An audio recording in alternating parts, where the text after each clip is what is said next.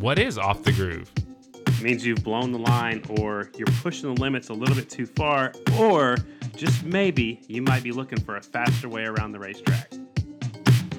Off the Groove with Scotty Deubler. No Grand Nationals this weekend, but we're still here talking flat track. Back at you with episode number 40 of Off the Groove. Last weekend was Williams Grove Speedway, the half mile. Rain was in the area, so we got into a real quick hurry up program. We had practice, then qualifying, opening ceremonies, heat races, and main events, and it went fast. In the singles class, Tanner Dean was on fire. Didn't pick him to win, but now he's a guy we can't count out each race we go to. Hometown favorite Shayna Texter finished up second, and Morgan Mishler, starting deep in the field, worked his way up to third, running a very high line, passing people where nobody else was running. Dan Bromley locked up the singles championship, running a solid seventh place finish. Great to see the support in his hometown. His family was there. It was a very special day for the Bromley family. In the twins class, Briar Bauman dominated the day, was fast right off the truck, seemed like they never made any changes, and he stayed up front, actually passed Mees for the lead, and walked away with the main event win. Younger brother Bronson, who started on the second row, finished second, his first career podium, just ahead of Mees, who finishes third. And now the fun stuff. Lap number one, going into tournament three, Johnny Lewis got in a little bit too hot, may have clipped the handlebars of Kenny Coolbeth, which caused a four rider pileup. Coolbeth was very disappointed, was unable to restart because the radiator was cracked. When he got back to the hot and the cold box where all the rest of the riders and bikes were standing, Coolbeth kind of went after Johnny Lewis. Pushing and shoving went on, maybe a few punches. And on Wednesday night, AMA Pro Racing announced the penalties. Kenny Coolbeth, $2,500, one race suspension. Johnny Lewis placed on probation for one year. The flat track community has been showing support for Coolbeth throughout the week. Good that we have a couple weeks between races. That should allow the dust to settle a bit. One person enjoying a much deserved break is this week's guest, Michelle Disalvo. She's the mechanic for Dave Zanotti Racing and wrenches for last week's Twins winner, Briar Bauman. We caught up with her earlier this week and we talked about the win, the 2018 season, and her own extensive racing career.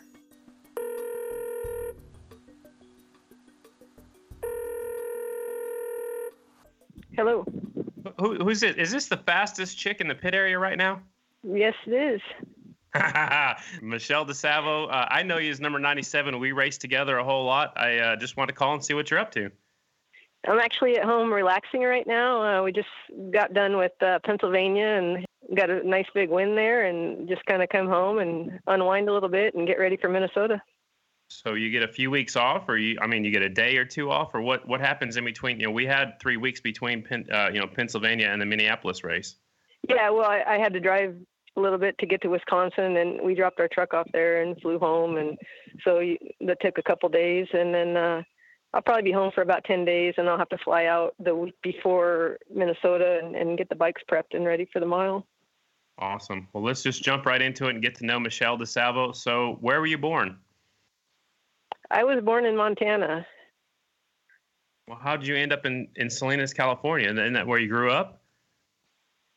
Yeah, that's where I grew up uh, when I was just a baby. My dad had family in San Jose, California, and he, he had decided to move back home. And he had a job there in a motorcycle shop, of course. And so that that's how I got back to California. So, did you grow up down there in San Jose? Because I thought you grew up around the Salinas area. Is that all real close together? Yeah, it's it's about an hour away, and my dad had a, a job as a mechanic for a farming company in Salinas. I was about three or so that I remember, and we, we moved there, and he, he worked on tractors and worked on the farm, and we were out in the middle of the, the fields, and that's that's where I grew up riding motorcycles. Cool. When did you first ride a motorcycle? Uh, it wasn't until I was nine. He he wanted to hold off. I really wanted to ride since I was a little kid. I mean, I can just remember standing by the motorcycle when he was warming it up and just hoping he'd put me on the gas tank and take me for a ride. And so that was, I mean, it, I, he just he didn't want me to ride at first because it just, you know, parents they want to protect their kids. So the last thing I want to do is put them on a motorcycle. I, I get it. I sure get it. You know, I I, uh, I want to be on a motorcycle as soon as I remember anything. I just want to be on a bike too. So I get it. Your dad used to race motorcycles too. What kind of racing did he do? he did flat track as well. He raced in the in the 60s. He had an old Triumph and a BSA, and he raced District 36 and 37 in California. That's cool. Do you remember going to the races and watching him race? No, it it was before I was around. So I, I Okay. all I have is old black and white pictures. And he used to do flat track and little hill climb, and it, he was he was actually quite a good rider. And he had hadn't had enough points to be an expert, but never turned pro. I gotcha. I I've uh, I've heard a lot of stories of same you know that making that move up to a professional level. It's hard for a lot of people to do, especially when you had a, a job that you had to get back to, and making that step was you know really hard to do. So I I've heard that story quite a few times before. When did you decide you wanted to start racing? Oh, as soon as I got on the bike, and you know, we went to a, a local short track in Monterey, and I was looking down at the kids, and I'm telling my dad, I can beat those guys, I can beat those guys, and and he made me wait a couple of years till I was 11 before he let me out on the racetrack, and then I just I, I loved it so much, and that's that was a, a family thing from then on. We we all get up Saturday morning and go to the races. Wow, that is so cool. So uh, you were 11 years old when you raced your first race. What number were you the first race you were on? Do you remember that? Yeah, it was 38Y, and that was a number that the the district had given me. That was just a random thing that that I originally had. Okay, I gotcha. So what was it about motorcycle racing that appealed to you? Uh, I'm just a real competitive person, and to be able to go out there and, and go against other people and, and just go all out, I, that was that was just my thing. Did you look up to any riders when you were first getting started? Yeah, I mean, I being around Salinas, so Ricky Graham was one of the riders that I always watched, and you know he was the, a pro at the time, and and I, I went to the San Jose Mile as a kid, and I would watch Bubba Shobert and Scotty Parker, and you know those guys were winning at the time, and those were some of my heroes. Awesome. So do you have a nickname? I, I don't I don't have a nickname. I wish uh, I was trying to think of something, but I, I really have never had an, an official nickname throughout my life. How about just the fastest chick at the track? I like that. but you can All call me that.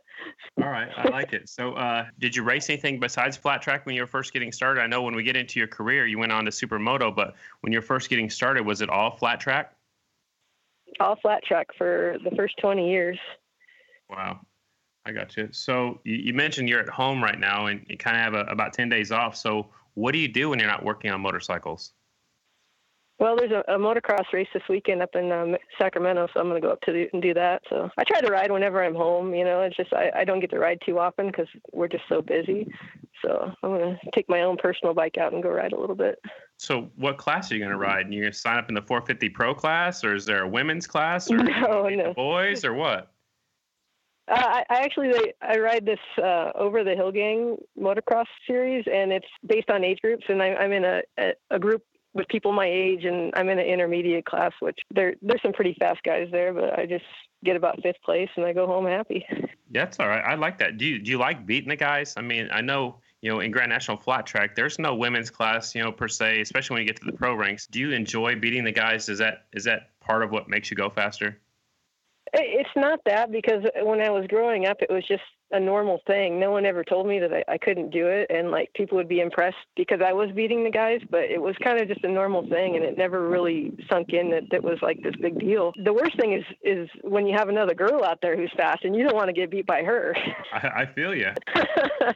and and being being a, a woman on a motorcycle and you look over and see another one you're like i got to beat her that's the only one i have to beat and it, it's so funny i think for for men and women to look across and see another woman that, that's more intimidating than the guys Yeah, I, I feel you, and I, I bet some of those guys in the AFT singles class uh, feel that right now when they line up against Shayna. And I know you know there's been some other fast ladies for a little while, but I definitely think that you're one of the faster ones.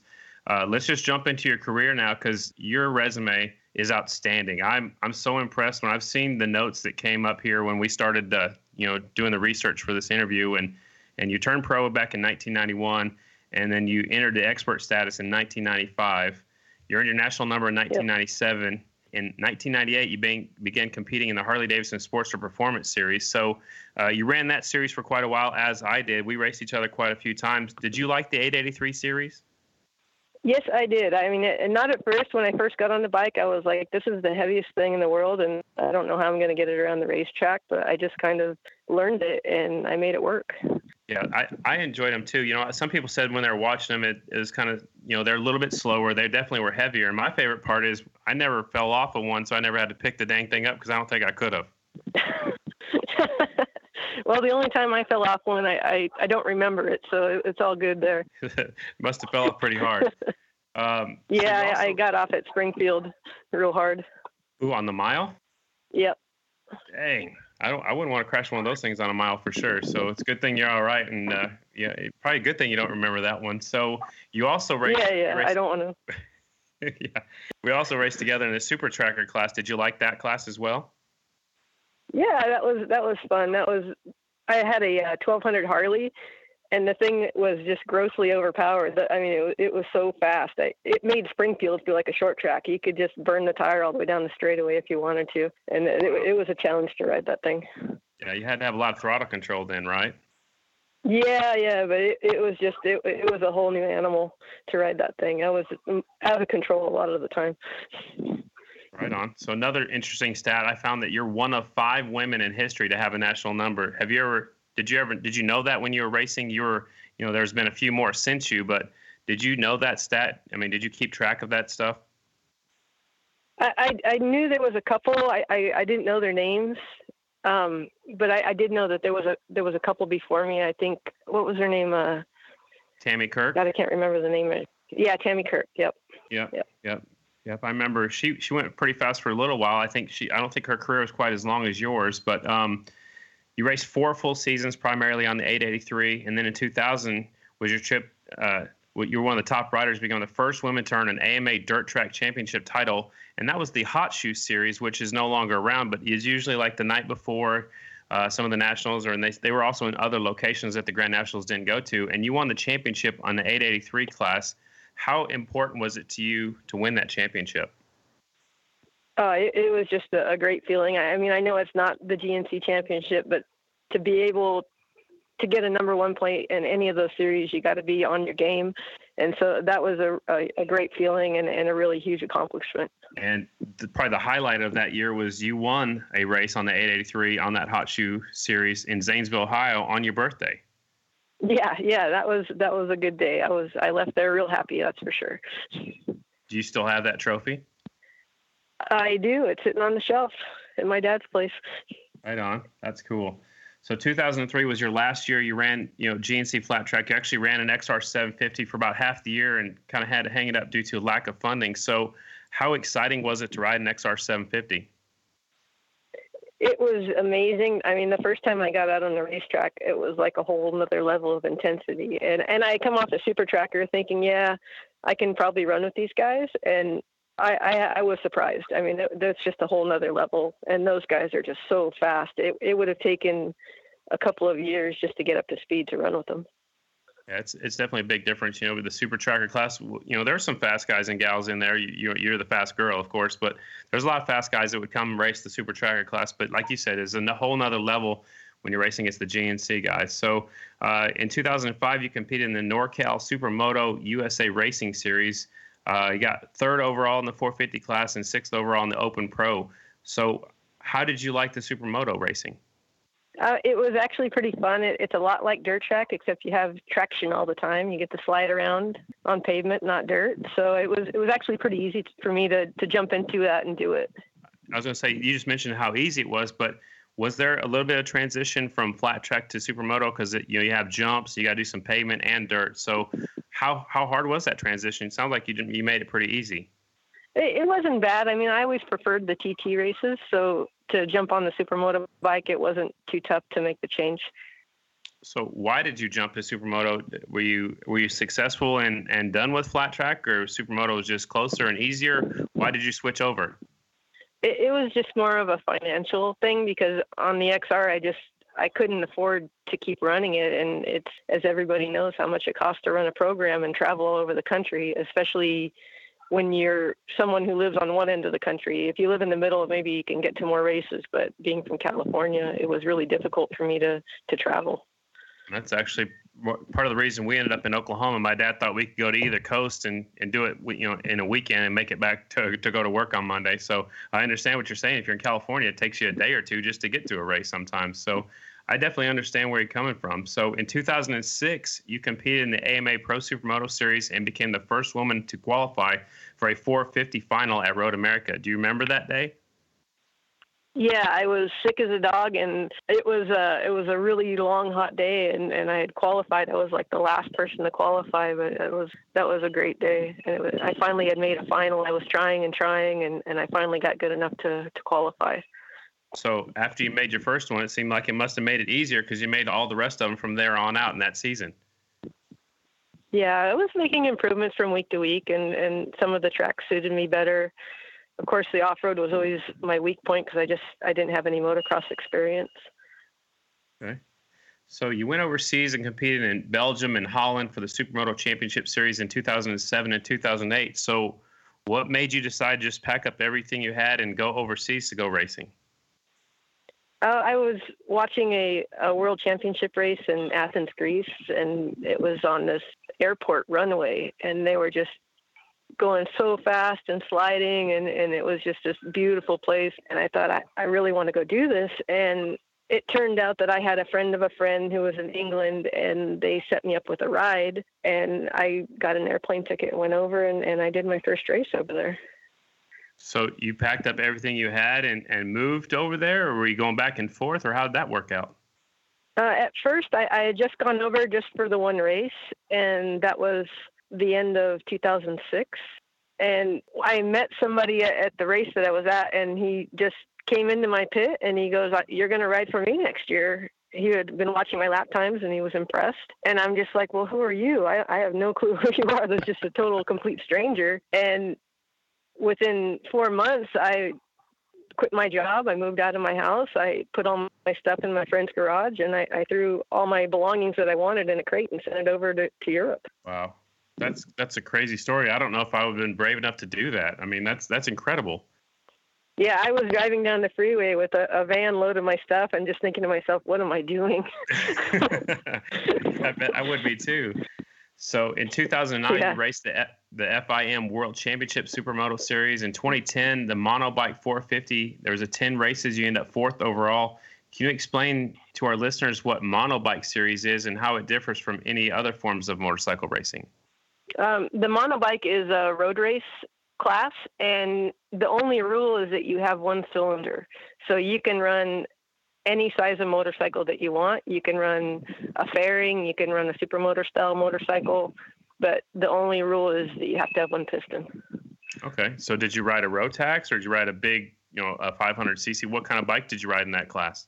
We were running Suzuki, so I was on the RMZ 450 at first, and then eventually we built it up to a 530. So we did some major, major changes to the motorcycle, and I mean nothing was stock when we were done with it, and it, it would run for a weekend and need need to be rebuilt because it was just overbuilt. Wow, that's crazy! You uh, finished fourth in ten in a ten race series over there, and then in, you won the two Belgium motorbike championships in 2011 and 2012. Anything really stand out to you in those two years? Um, the 2011 was the championship that I won, and then 2012 I finished second on that. There was one race at the very end I would I had never won overall because they would run two classes together, and it came down to a draft pass at the finish, and I had reeled a guy in from a straightaway behind, and I won the race by like an inch. And everybody, the officials came out of the tower, people were coming down the hillside, and that was just like a really big celebration. So it was a really good race. That's cool. So you beat the guys that were in the other class that you were paired up against. So that guy you drafted was he in a, a bigger motor class or a different?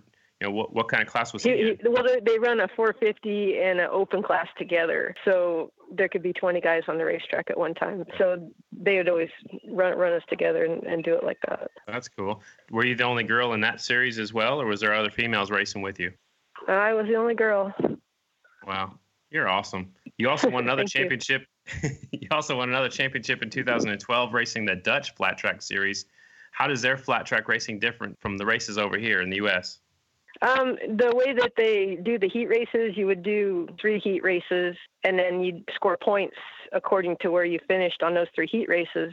And they would have three starting lines, and so you would start in the front row, the middle row, and the back row each time out, and they would just rotate the riders, and you would always have one front row start. And based on the points that you earned in the heat races, how you would start on the on the final. So you add points up from where you started and where you finished and that's how you lined up for the for the main event. Yeah, yeah, it was kind of uh, round robin. I got you. So how how hard was it to get used to living over there and traveling to the different countries and everything as compared to you know what we do over here in the United States? Uh, it, it was difficult because I didn't recognize anything there. So whenever I drove around, I was I get lost for the first two months, and just they speak Flemish there, so it it was really hard to communicate at first because I didn't know a word of Flemish.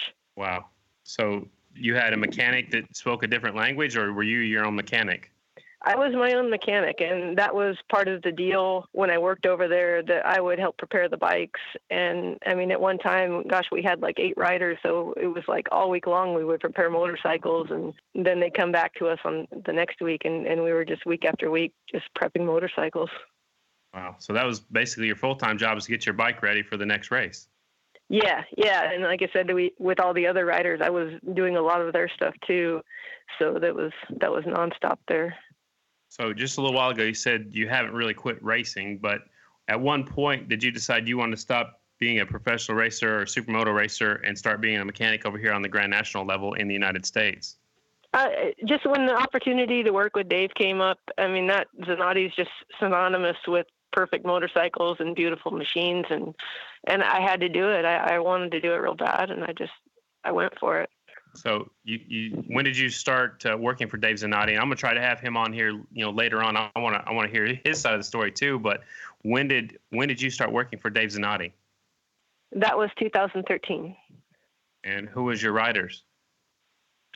Uh, we started out with uh, Steve Bonsey, and we had Kenny Coolbeth on the 450s.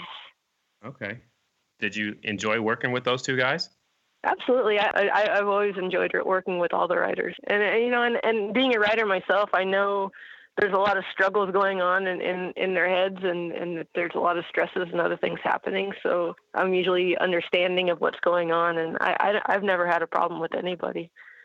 So when they come in off the track and they, they try to tell you something's happening in turn number two, can you just know by just what they're what they're talking about, the sensation they're talking about, and you can just fix it right away, or do you have more? You have to have more dialogue than that.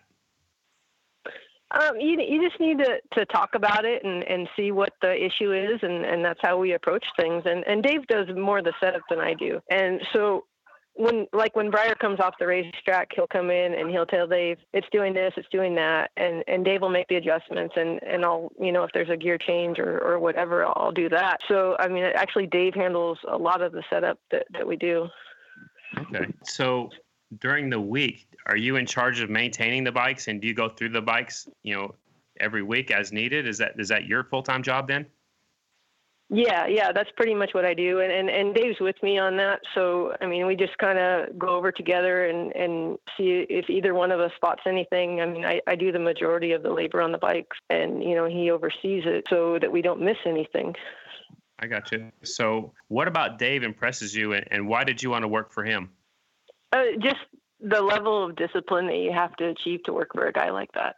You know, there's that it's not easy sometimes, but in the end, I mean, we have, a, I think, one of the better machines on the racetrack. And you've had a lot of different brands. Has that been hard for you to keep keep up with? I mean, you've worked on all kinds of different motorcycles. It sounds like so. It doesn't really matter what kind of motorcycle you guys are working on. You got your hands involved, and you're you're deep into it. Yeah, and, and, as far as the brand changes, it, it hasn't been too difficult. I mean, it, it's still a flat track motorcycle. You're still going to change tires and oil and, and check it over just like you would any other motorcycle. And so it hasn't been too difficult because you're still doing a lot of the same things that you would do on any brand. Okay, I get it. Uh, sure, I sure do have a lot of respect for Dave Zanotti because a lot of people don't really realize, but Dave's dad was a tuner and won a championship with Steve Eklund, and then Dave went on to be a tuner and win a championship with Jake Johnson. I just think that's you know one of the coolest stories in the pit area. Yeah, it's amazing, and and he's he tries so hard. His intensity is just amazing. The the guy just he, he lives and breathes flat track, and and that's you know why he's winning. He he's just smart and he knows what he wants and he knows how to do it. Yeah, he's he's such a good guy too. It doesn't matter what he's doing. If he sees me when I'm walking to the pit area, he'll stop what he's doing. He usually wipes off his hands because he's deep involved in something and shake my hand and, and and says hi to me no matter what's going on. And I just I got so much respect for him. Yeah, and, and he's always so fair to everybody, you know, and he he will take the time. And you know that's that's hard to find in a person where they'll just stop and drop what they're doing just to say hello. Does he talk to you about riders that you guys might have ride for you too, or is that pretty much up to him? Yeah, he, he runs things by me sometimes. You know, it's just the two of us doing all the work. So we, we definitely have discussions about those kinds of things. When you guys picked up Briar Bauman, was that an easy transition? Was he easy to start working for? Oh, he, he's amazing. That he's I, I could not say enough good things about him. He's just been perfect. He he's a great person. He he's nice. He he shows gratitude. He appreciates everything that we do, and, and we do the same for him. He he's a hard worker. I love it. Let's talk about 2017 just a little bit. Uh, he wins his first twins race at the Lima half mile. How cool is that for you to be there with him and be part of that experience? I was in tears right with him. I mean, that was just we were trying so hard, and and I mean, Briar would go, man, I think I can win. I think I can win, and we'd get so close. And we went to Lima, and it finally happened, and he just dominated, and it, it was an amazing, amazing night. Yeah, I, I, I enjoyed it, and I got to live up to a promise I made to him a long time ago when he won his first Twins Grand National Main Event. I was going to be the one interviewing him. I'm glad it happened there because I only had to go down about 12 steps to get down there. So I'm glad it happened there. Let's talk about the Buffalo chip. Not too much further down the road, he he wins there too, and that was pretty uh, impressive because he actually fell off when Henry landed on the jump and laid the oil down. Briar fell down and, and he, he he crashed pretty hard, got back up, and they went over the rules. They let him start at the front, and he went on to win that race as well. Yeah, and, and that was a, a really hectic night because there were so many restarts. And at first, we, we thought because we went down that we were going to go to the back of the pack. And because we didn't cause the wreck, they let us start in front. And from then on, he just went on to win it. So that was that was a great night as well. Yeah, I, I think that one had me in the you know that'll go down the memory books for sure. I, I I'll never forget that night. It was awesome. Let's talk about 2018 just a little bit. Kind of a roller coaster season so far. Several races. You guys are just off the box. You got two second place finishes, and you finally got the one win last weekend. So, has 2018 been good for you guys, or how do you feel 2018 shaking down? Uh, it's it's been a little bit of a roller coaster. We started off really good, and then and then we got there in a lull, kind of in the middle, and and then got back on I mean, just recently when we started running the Indian and everything started to turn around for us. And I mean, just getting on the Indian is something that we felt needed to happen. And the guys that are working at S&S out in Viola, Wisconsin, that developed this motorcycle, they really did their homework and they've been great to us. I mean, every step of the way, they've been getting us up to speed and working with a laptop, which is something that we didn't have before. I mean, they, they just been great. So, what was it like when you got to work on that bike and, and the engine for the very first time? I know we asked the riders, you know, when they throw their leg on it, what's their first thoughts? So, as a mechanic, what are your first thoughts getting to work on one and, and, and touch it and do all the things you get to do to it? What What's your first thoughts on the Indian? At first, I wasn't sure what to think, and, and now that I've got used to it and we've done a few races on it, I, I love it. You know, the, the more I work on it, the more I like it. And I, I just got have to get to know it. And it's just something new. And just like anything, we'll, we'll get it going. And it took us a few races and Briar was putting in some really good lap times. We just weren't quite there and, and we knew it was coming. So when we went to Pennsylvania this past weekend, it was, it was good to see it come together. Let's talk about the weekend in Pennsylvania. The race program we we were in kind of a hurry up mode due to the weather. It rained the night before. It rained, you know, leading up to the time we got there. The track was really smooth though. When we got going, we went straight into practice, into qualifying, to opening ceremonies, to a heat race in the main. Did you like the hurry up program, and how did that affect you as a mechanic? Uh, the hurry up program wasn't bad. Um, the only thing for a mechanic in a situation like that is if you have an issue and you don't have time to fix it. And luckily, we had zero issues all weekend. And so everything went smoothly. We had plenty of time to do whatever changes that we needed to do. So it, it went really smoothly for us. So, on a new motorcycle, how, how do you figure out exactly what gearing to start with? I mean, I know that was the biggest challenge when we would show up to a racetrack on any motorcycle, but on an Indian, a new bike to you, how do you even decide where to start when you get there? Well, the the things that we do now, I mean, we, we don't have a lot of data on the Indian, and so we we were looking at what we did last year on on another brand, and then we would go, okay, we ran this gearing at this track, so we kind of transpose it into what the Indian might be, and that's that's how we make our choices for gearing. Okay, so you just basically use the gear ratio you ended up with last year on on whatever brand it was, Kawasaki or whatever, and then you transfer that over to the Indian. Yeah, so we'll we'll see how we ran this gear ratio at this particular track, and then we'll see how that would be on the Indian with its overall ratio, and then th- that's how we figure out where we need to be. Okay, I love it. So Briar looked strong all day, right off, you know, right from the get go, just unloading, unloading. Were you guys? Did you hit the setup right off the bat? And, and walk us through the day. Did you have to make any changes or very many changes to the bike? Actually, no. I mean, we're we're pretty much set on our setup, so we don't have to do a ton of changes. And as far as tire wear, I mean, and we didn't even have to change any tires because the tires would last all day. So it was it was actually a pretty smooth day. We didn't have to do a lot, and just little minor clicks on the suspension. And he, you know, when he came in, he he would feel when the track was changing, and we, just it was just a bunch of minor changes. Right on. So did not running the semi races have an impact on how your day pan, uh, you know, played out? Um, not really, because I mean he was on his game all day, so I, I think whether there was a heat race or not, he was still going to be able to run where he was running. So I, I don't think that really affected us too, too much. Gotcha. So there's only t- two races left here in the season. In the season, both of them are miles. Uh, I don't think very many of our riders have even raced at at the Minnesota race. I know. I think you probably did back in the day. I know I did once with these last two miles races, what's your goal? Are you try to try to win the last two? Try to beat Jared Mees? Do you have personal goals as a mechanic? Uh, we're just going to go out there and do what we always do. I mean, we, we go there to win, and we're going to do the same thing, and hopefully we'll be up front. All right. I want to back up just a little bit because uh, the Springfield Mile I thought was really impressive. The four-way, you know, riders that checked out, Briar was a big part of that.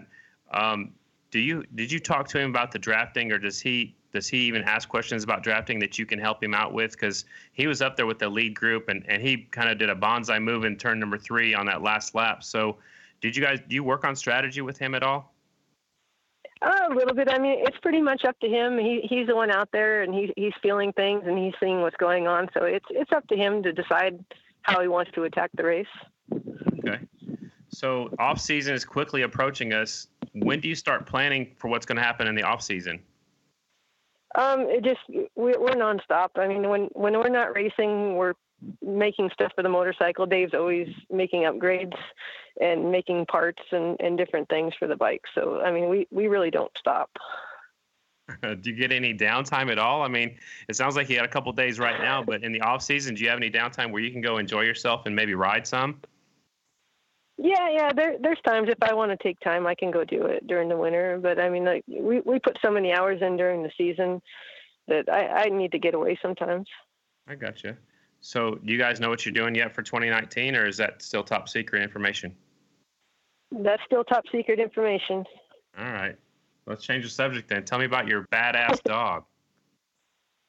Oh, I have a, uh, a pit bull that I have that I rescued about uh, 2012 on New Year's Eve, and that's my my baby. What's the What's the dog's name?